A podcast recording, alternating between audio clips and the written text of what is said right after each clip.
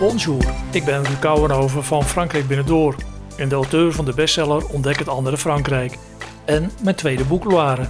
Op mijn website frankrijkbinnendoor.nl kun je nog meer tips en informatie over mijn ervaringen in Frankrijk vinden. Je kunt daarnaast de vele blogs ook e-books downloaden en natuurlijk naar de podcast luisteren.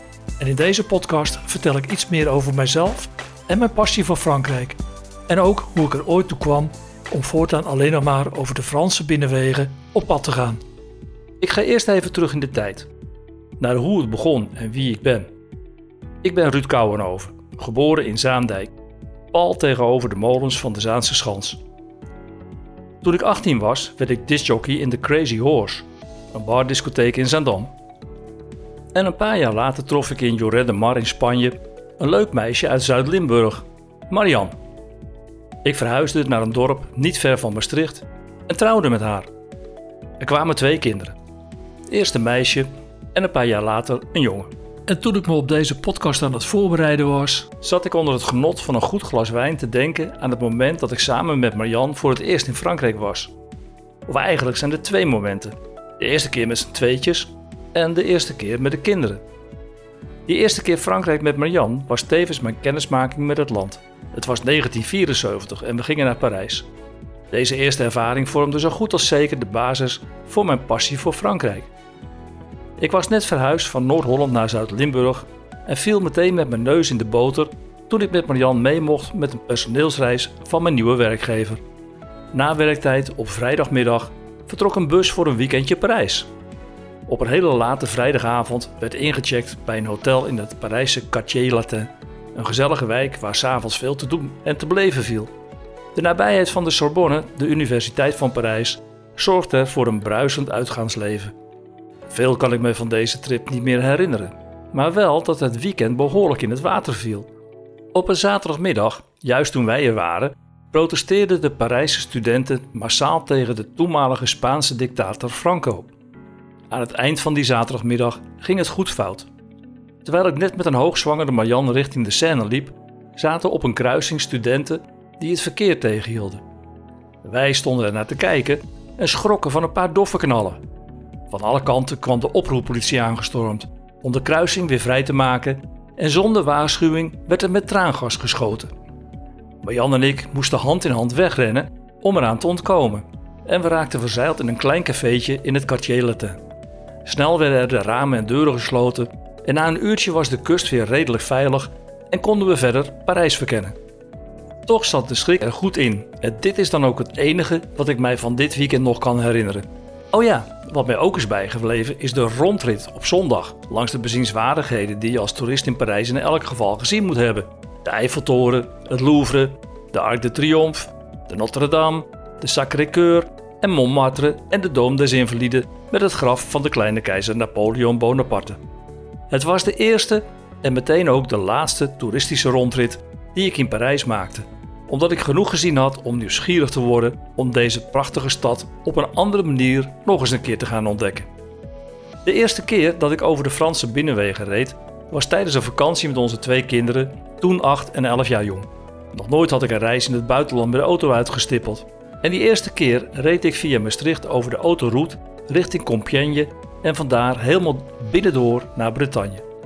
Van een van mijn broers had ik gehoord dat er in elk dorp wel een Hotel de la Poste zit, meestal vlak bij de kerk. Er werd een overnachting ergens onderweg ingepland, maar niet gereserveerd. We reisden dus zonder vooraf een hotel te boeken.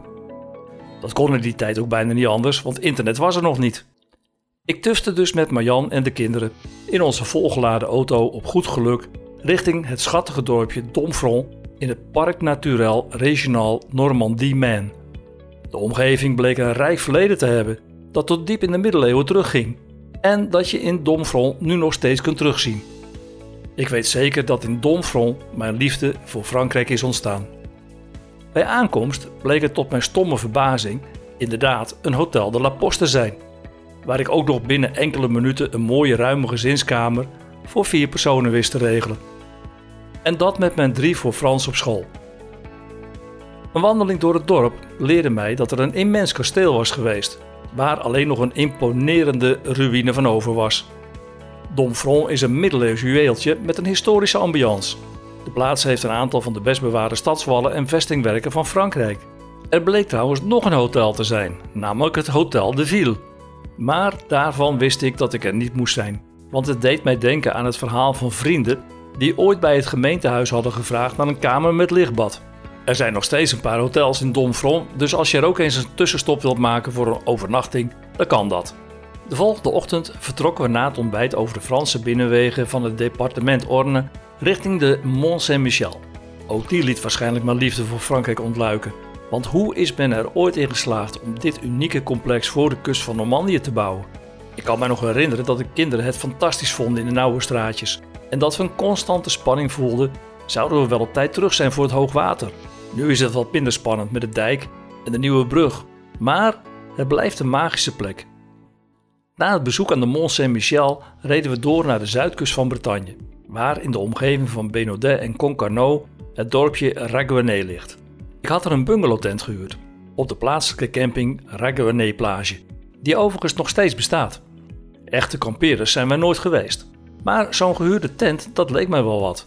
Ik denk dat ik een van de eerste Nederlandse huurders ben geweest van een luxe bungalowtent, want in die tijd stonden wij te midden van alleen maar Engelsen en Ieren. De kids vonden het fantastisch en ik dus ook. Elke ochtend ging ik een krant en brood halen en daardoor weet ik nog precies wanneer ik mijn eerste stappen Frankrijk binnendoor heb gezet. Op een ochtend kocht ik namelijk een Nederlandse krant met levensgroot op de voorpagina een foto van de quizmaster Willem Ruis. De in die tijd mateloos populaire televisiepresentator was de dag ervoor in zijn appartement in Spanje overleden. Een tijdje geleden tikte ik op Wikipedia de naam van Willem Ruis in en las de datum van zijn overlijden, 4 augustus 1986. Na die vakantie met de kinderen, waarin ik de krant met Ruis op de voorpagina kocht, ben ik Frankrijk binnendoor gaan ontdekken. Maar voordat ik over die binnenwegen ging reizen, moest er wel nog eerst iets gruwelijk misgaan. Na deze eerste vakantie in Frankrijk wilde ik namelijk terugrijden via de autoroute en kwam ik uit bij Parijs. Omdat mijn Frans in die tijd slecht was, maakte ik een fatale fout. Ik koos de afrit Paris-Ouest, West, in plaats van Paris-Lest, Oost. Niet veel later belandde ik met een volgepakte auto, Marianne en de kinderen in hartje Parijs. Het was de tijd waarin er nog een autokaart op de knie van de bijrijder lag. Niks handige navigatiesystemen of apps die je de weg wijzen.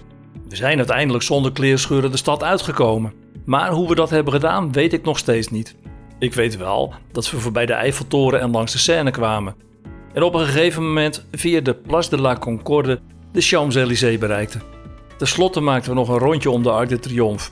En met het zweet in de handen zwoer ik dat ik voortaan alleen nog maar binnendoor zou gaan.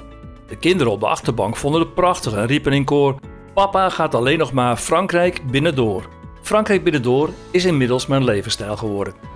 Sinds het avontuur in Parijs hebben Marjan en ik vele duizenden kilometers Franse D- en C-wegen onder ons door zien glijden en de mooiste landschappen, dorpen en streken doorkruist. De eerste jaren altijd met de kinderen. Dan bezochten wij meerdere campings in een paar weken. Afstanden overbrugden wij via de rustige departementale wegen en dat beviel mij heel erg goed.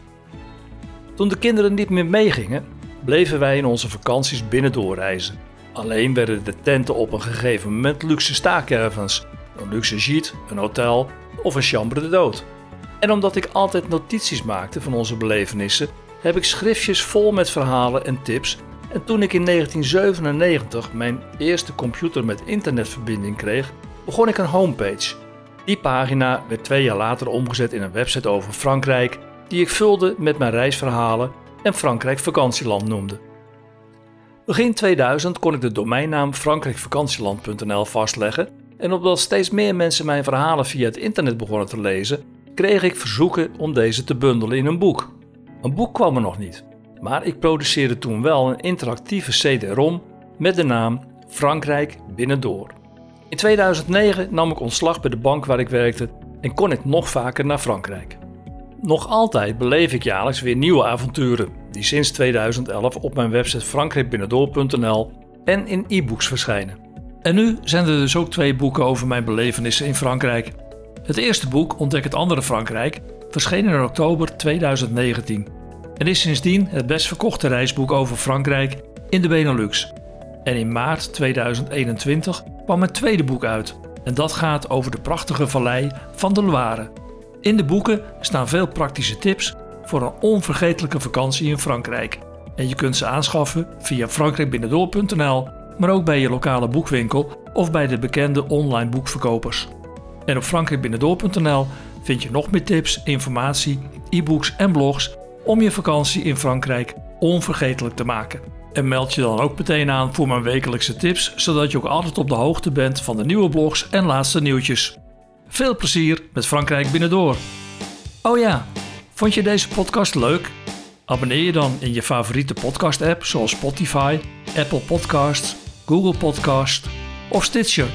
En je kunt natuurlijk ook altijd luisteren op frankrijkbinnendoor.nl slash podcasts. Tot mijn volgende podcast.